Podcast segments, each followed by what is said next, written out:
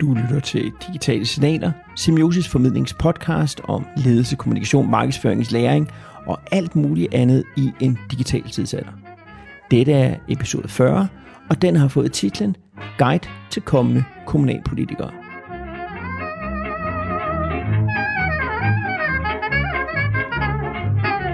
Hej, mit navn er Adam Bindslev, og jeg er ham, der er den i Semiosis formidling.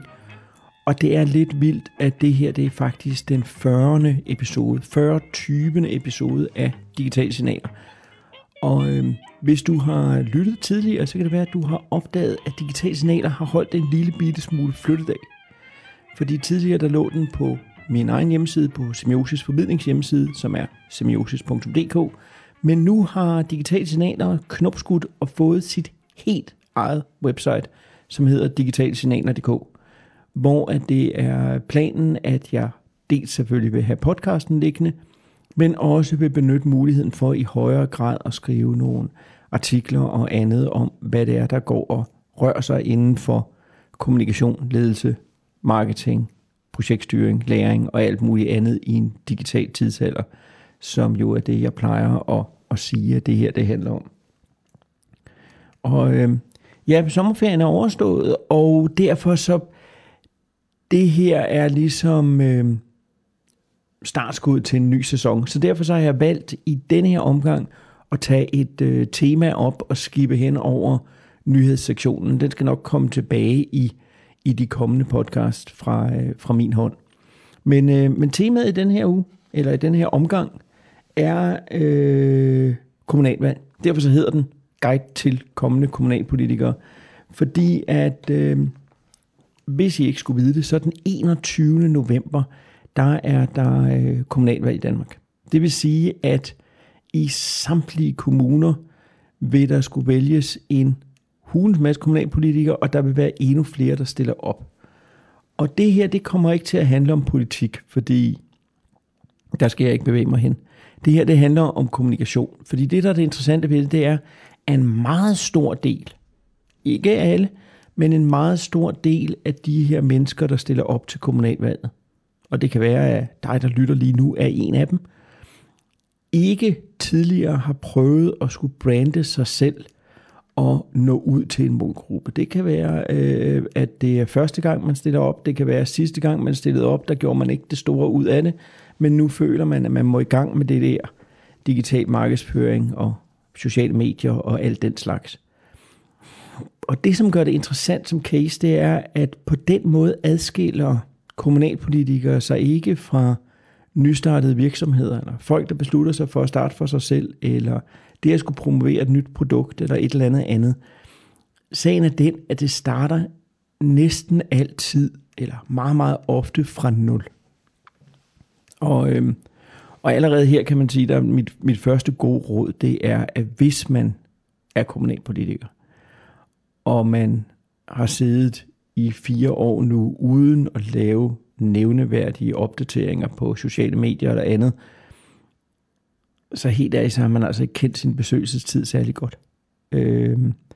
Det er brutalt sagt, men hvis at man i højere grad havde blevet ved med at fodre de her forskellige elektroniske medier med indhold, så havde der altså gjort en gigantisk forskel i dag, fordi, og det ved vi alle sammen, når vi markedsfører andre produkter, det at genstarte en Facebook-side efter 4 års total stilhed, det er altså utrolig meget mere besværligt, end at skulle bare skrue en lille bit smule op for aktivitetsniveauet.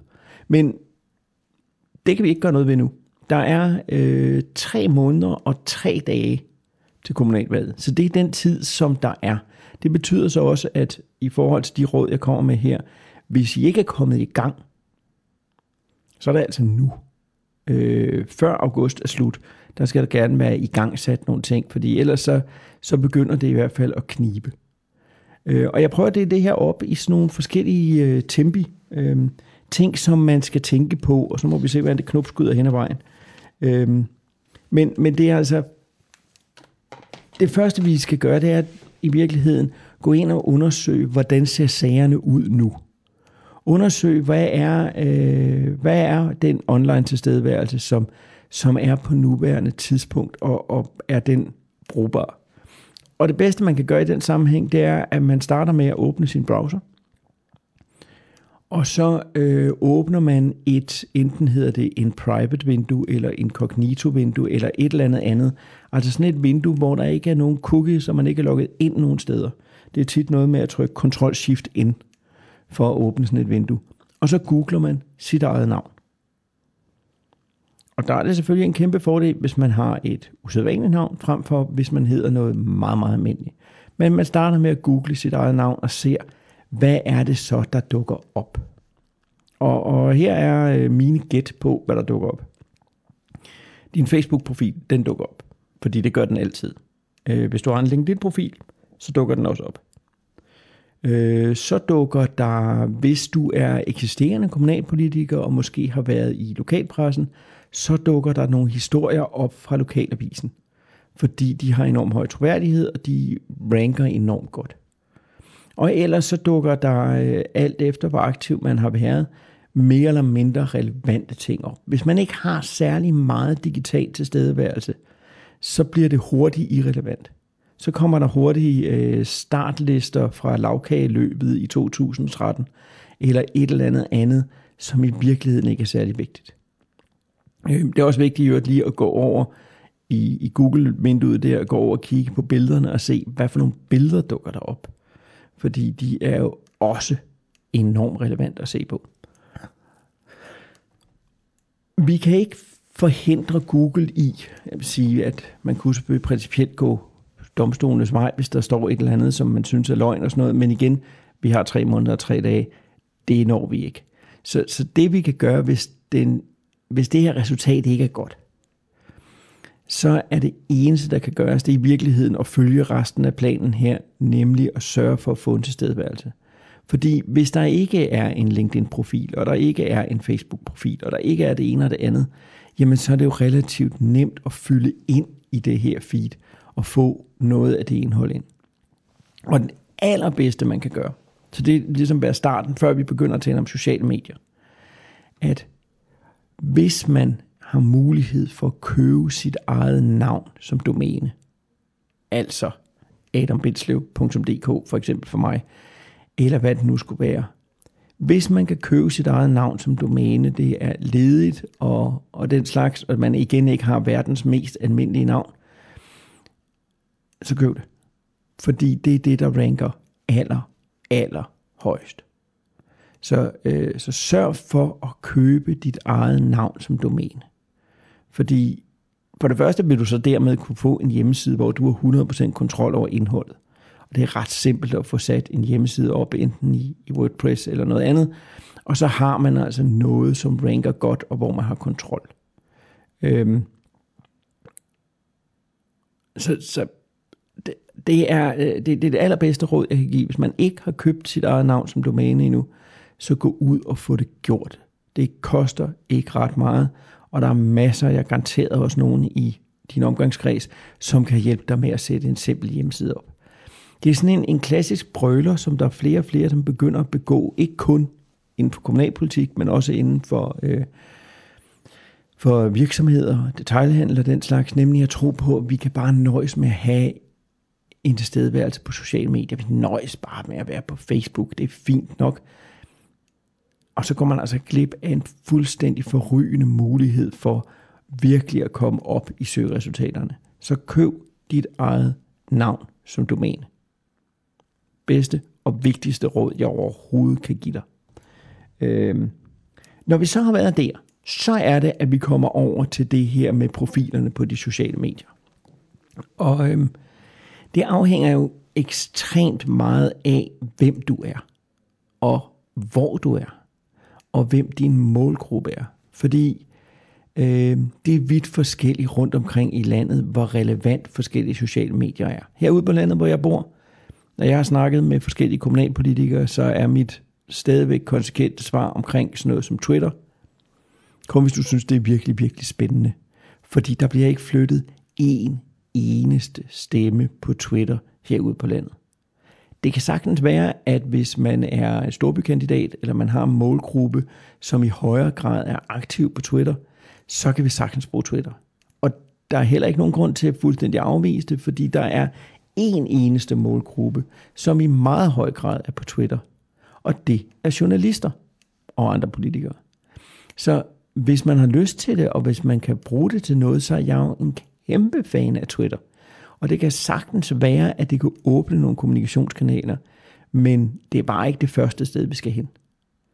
Det er heller ikke nødvendigvis Instagram, der er det første sted, vi skal hen, fordi Instagram er nogle gange et medie, som er mest interessant, hvis man har noget visuelt interessant at dele. Og hvis ens valgkamp primært består af at stå på torvet og dele brochurer ud, så er der bare grænser for, hvor enormt sjovt det Instagram-feed man kan få. Men igen, er man i stand til at twiste, er man i stand til at få noget interessant ud af det, så er et Instagram-feed fantastisk. Så det er ligesom to af de der boblende medier, fordi vi kan jo lige så godt komme til det, fordi det er absolut mest interessante sociale medie i forhold til dansk kommunalpolitik, det er og bliver Facebook. I kommer ganske enkelt ikke udenom det. Facebook er et enormt godt sted at komme i kontakt med vælgerne. Det er et sted, hvor stort set alle vælgerne er, eller i hvert fald langt over halvdelen af vælgerne er på Facebook. Så der er altså nogle enormt gode muligheder. Og her kommer så det vigtigste råd omkring Facebook, som jeg har set mange lokalpolitikere vedvarende ignorere. Men nu siger jeg det igen. Sørg for at få lavet dig en politikerside.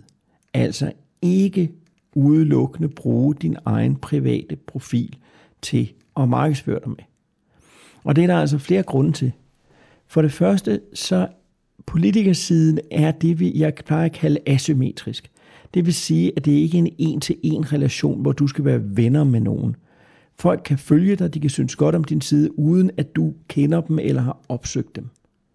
Og dermed fungerer det som et markedsføringsværktøj.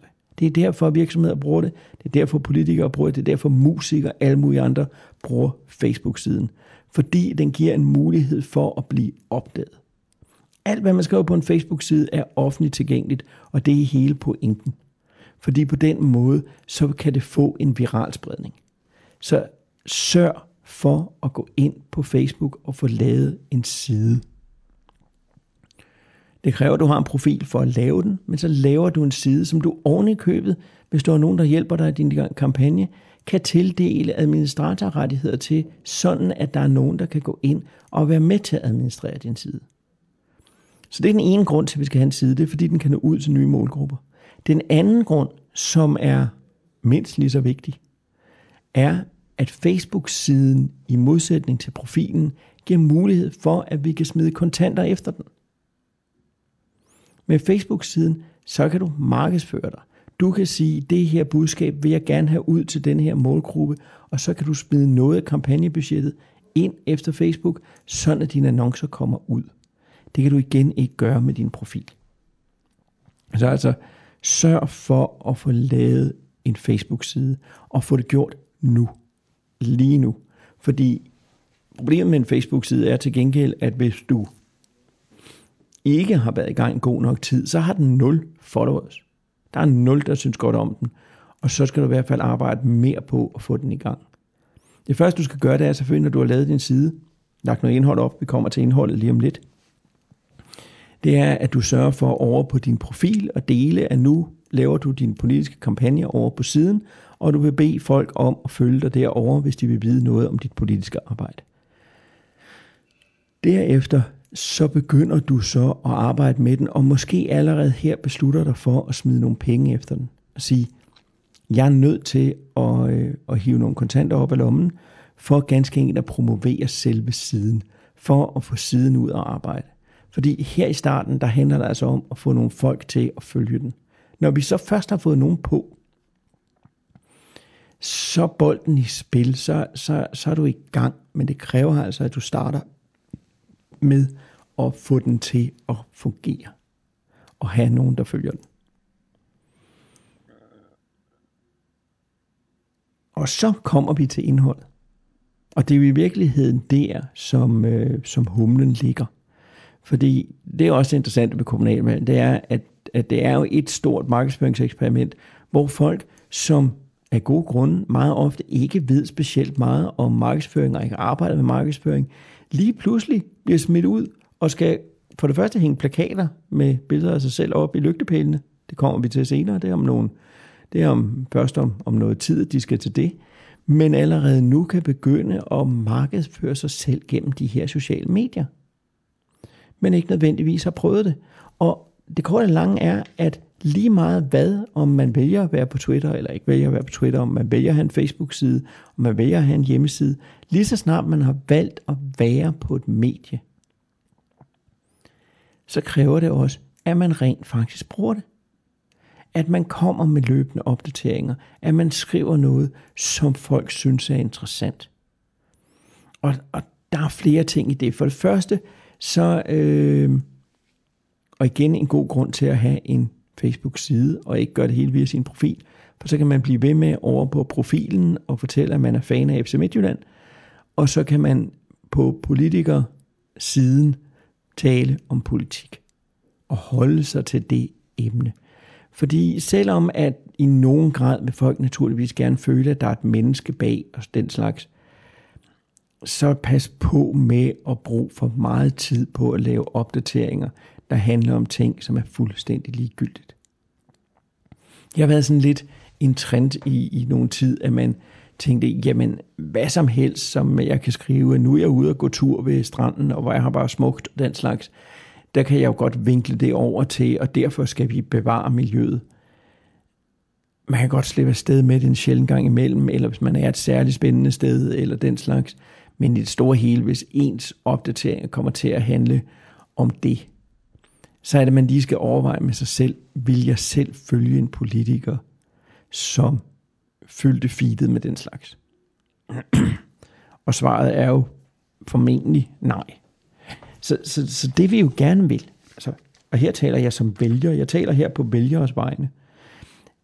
Det, der er det allerbedste, og som jeg forhåbentlig også er grunden til, at man går ind i politik, det er, at man skal mene noget. Meninger er ekstremt interessante på sociale medier, fordi meninger afføder reaktioner. Så det, du skal ture, det er altså at skrive dine meninger. Hvilket, som sagt, burde være relativt simpelt, fordi du er vel i politik, fordi du mener et eller andet. Så tillad dig at mene noget. Det behøver ikke altid at være sådan nogle bombastiske Donald Trump-agtige udmeldinger, men bare det, at der er den kant til at mene noget. Og her er der egentlig en god idé i lige at køre den her banalitetstest, når man har sit budskab, at det, man mener, det modsatte synspunkt, skal også være muligt. Hvis det eneste, man skriver, er, at man mener ting, som ingen mennesker i hele verden kan være uenige i, så mener man altså ikke rigtig noget. Så det handler om at finde mod til faktisk at mene noget, som også nogen kan være uenige i. Og hvorfor så det? Fordi det er måden at starte en dialog på, og fordi det er en måde at vise på, at man faktisk er interessant som kandidat, fordi man har sine meningers mod. Så turde mene noget. Og det kan selvfølgelig være enormt angstprovokerende, fordi man godt ved, at hvis man mener et eller andet, og der er nogen, der er uenige, så kan det være, at de i kommentarsproget skriver, at de er uenige, og så kommer man ind i den her dialog, og der må man altså jo igen overveje med sig selv, jamen er det ikke det, vi skal her? Fordi der er ikke noget, der er bedre end den dialog i forhold til at komme ud. At lige så snart, at der er folk, der skriver ind til ens meninger, så kommer det også til at sprede budskabet ud. Her taler vi selvfølgelig igen især på Facebook. Fordi Facebook vælger i newsfeedet at vise det, som der er trafik på, vise det, der er kommentarer på, vise det, der er likes på. Så det at turde at gå ind og mene noget, og gå ind og være villig til at tage dialogen, det har enorm betydning for, hvor meget ens opslag de spredes. Så men noget.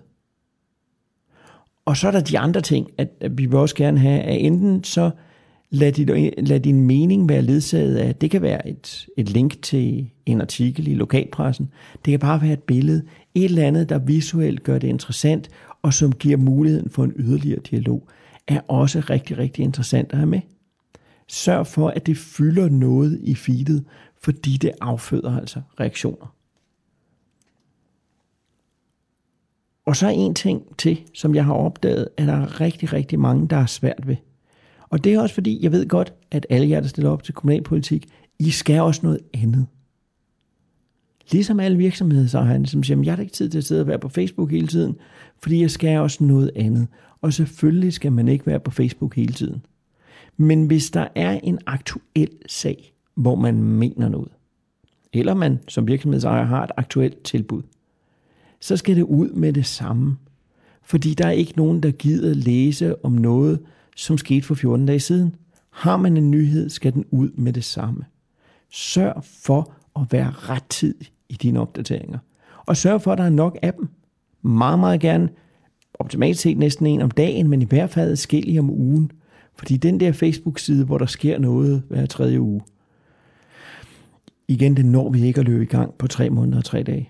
Så sørg for, at der sker noget.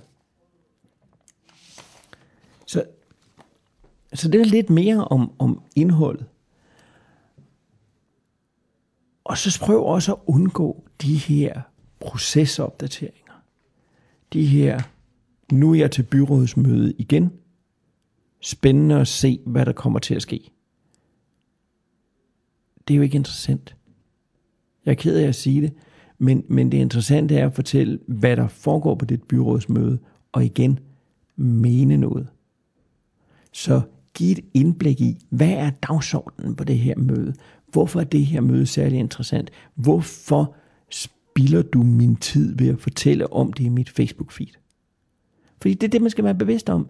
At lige så snart man fylder op i Facebook-feedet, så tager man noget af folks tid. Og det kan vi lige så godt have en eller anden form for respekt for. Sådan at der faktisk er plads til den frugtbare dialog, til den interessante meningsudveksling, og ikke kun til sådan nogle procesopdateringer, fordi de er ikke særlig interessante. Det var det der med indholdet. Også her kan vi sådan rent mediemæssigt, jeg har allerede nævnt billeder er godt. Videoer kan også være godt, men de er ikke nødvendigvis the end all be all, fordi der er rigtig mange mennesker, som ikke har mulighed for at se en video. I den situation, hvor de bruger Facebook. De kan ikke lige skrue op for lyden. Så en håndholdt video af dig, der mener et eller andet, jamen en gang imellem er de gode, fordi hvis du virkelig mener noget, så er det interessant at høre din stemme, interessant at se dig, det er interessant at lære dig at kende. Men hvis dit feed kun består af det, så afskærer du altså alle de mennesker, som sniger sig til at kigge på Facebook i arbejdstiden, fordi de kan ikke lige tænde for en video. Så sørg for, at der også er noget at læse. Sørg eventuelt for at bruge Facebooks notesystem. Det er sådan nærmest en bloklignende system, hvor du faktisk kan få lov til at skrive hele meninger. Hvor du kan skrive noget, der minder om en artikel. Og så sørg også for at bruge feedet til at samle alt, hvad du laver. Hvis du har et læserbrev igen i den berømte lokalpresse, så sørg for at få det ind på din Facebook-side. Linke over til lokalavisen, sådan at der hele tiden sker noget, og folk kan se, at du er tilgængelig på de her forskellige platforme. Og vi slutter her lige om lidt. Med at snakke om målgrupper, fordi det er jo det sidste, der egentlig er interessant, at der er jo flere ting i det. For det første, så skal man nogle gange ind og lave sin selektion, hvis man vælger at smide penge efter det. Der skal man vælge en målgruppe. Der er det selvfølgelig, som udgangspunkt kan man sige, det er måske ikke super interessant at markedsføre sig over for nogen, der er under 18. Dem kunne man måske godt overveje at droppe. Hvis du har et budskab, som er særligt tilrettet til de unge, så er det værd med at bruge penge på og smide det ud til dem, der er over 65. Der kan du også være i køn, du kan også være i interesser og den slags. Alt efter hvor stor kommunen er, så skal man passe på med at være for smal, for så bliver målgruppen simpelthen for spids. Men først og fremmest så sørg for, og det er den aller vigtigste målgruppeafgrænsning, når du skal smide penge efter det. Sørg for at afgrænse det til folk, der rent faktisk bor eller befinder sig i den kommune, hvor du stiller op. Jeg kan huske sidste år, der var en eller anden håbfuld, jeg tror det var en socialdemokrat, jeg er ikke helt sikker, fra Nordsjælland, som tæppebumpede mig med annoncer om, at jeg skulle stemme på hende. Og det kan godt være, at jeg godt kunne have fundet på at stemme på hende. Det ved jeg ikke. Men jeg bor ikke i Nordsjælland, så jeg kan ikke stemme på hende. Så sørg lige for at starte med at lave den geografiske afgrænsning, som hedder din kommune. Den nemmeste måde at gøre det på er faktisk ved at vælge postnummer. At finde simpelthen lige alle postnummer, der er i kommunen, og brug det som geografisk afgrænsning. Så får du en fuldstændig præcis målgruppeafgrænsning. Men det andet, der ligger, og det handler lidt om, hvad det er for nogle budskaber, for nogle meninger der. Det er ikke sådan en, det her skal vi indtaste i Facebook-afgrænsning. Den anden begrænsning, der ligger, det er at finde ud af, hvem er det, vi skal tale med. Og man kan sige, at vi kan have sådan et kontinuum af målgrupper, hvor vi i den ene ende har dem, som aldrig nogensinde kunne finde på at stemme på dig, ever, om du så var den eneste kandidat. Og i den anden ende har vi dem, som 100% sikkert vil stemme på dig. Lige meget, hvem der ellers stiller op. Og som udgangspunkt er begge målgrupper egentlig uinteressante, men mest uinteressante er helt klart dem, der aldrig nogensinde vil stemme på dig, ever. Dem får du ikke flyttet.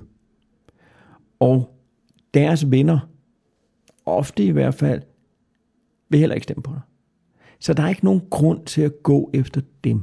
Der er ikke nogen grund til at have budskaber og meninger, som går efter dem, fordi du får dem ikke flyttet.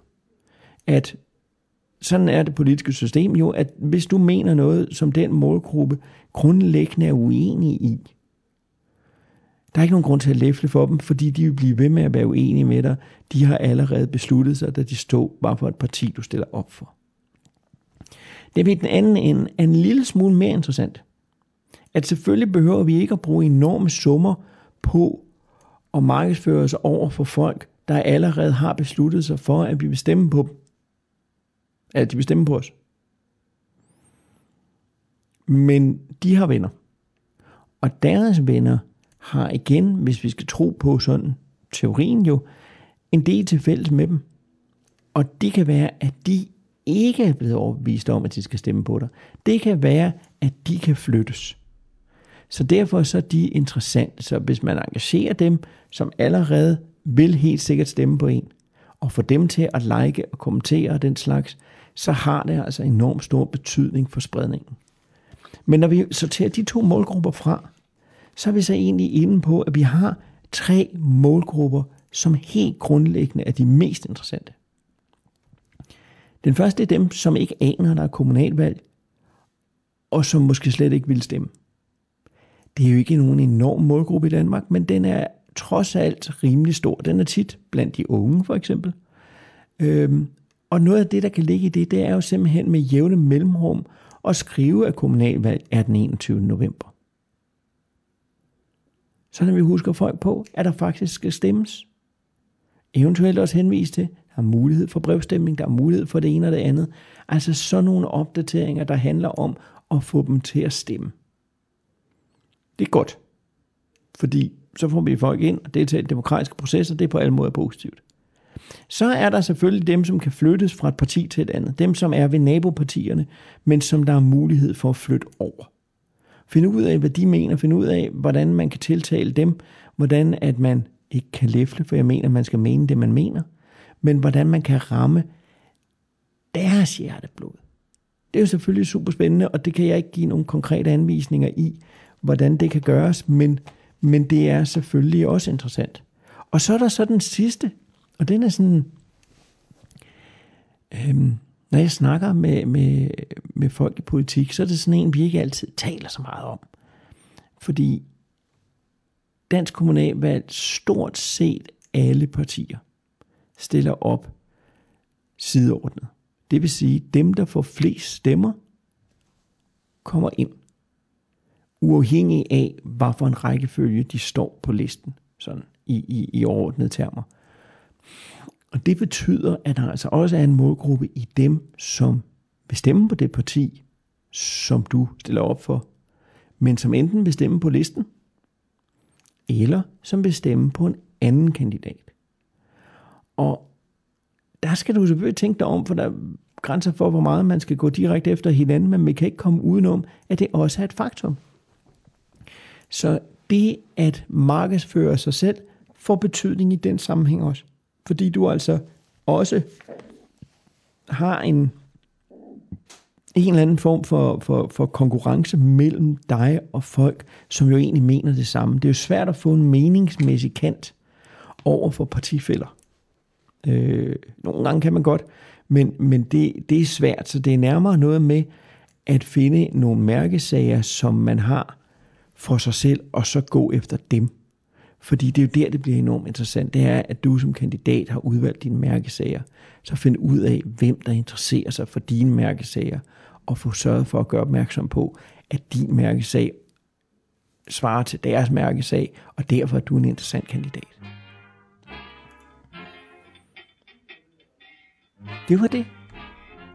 En lille, forhåbentlig brugbar guide til kommunalpolitikere og andre, som skal i gang med det her markedsføring. Det er en meget, meget basic udgave af digitale signaler, det her, men jeg synes egentlig, at det var på tide at komme med den, fordi i 40 episoder har jeg faktisk ikke lavet det her før. Så jeg håber, det var brugbart. Find mig som Adam Bindslev på forskellige sociale medier. Find mit firma, Semiosis, på formidling på semiosis.dk, og så følg digitale signaler på digitalsignaler.dk, og følg endelig også Semiosis formidling inde på Facebook. Hvis der er nogle spørgsmål, hvis der er nogle kommentarer, hvis der er noget, jeg kan svare på, så send mig en besked. Sørg for at finde mig på en af de her medier, og så vil jeg selvfølgelig meget, meget gerne svare. Indtil næste gang, hvor vi snakkes ved, så have det rigtig godt.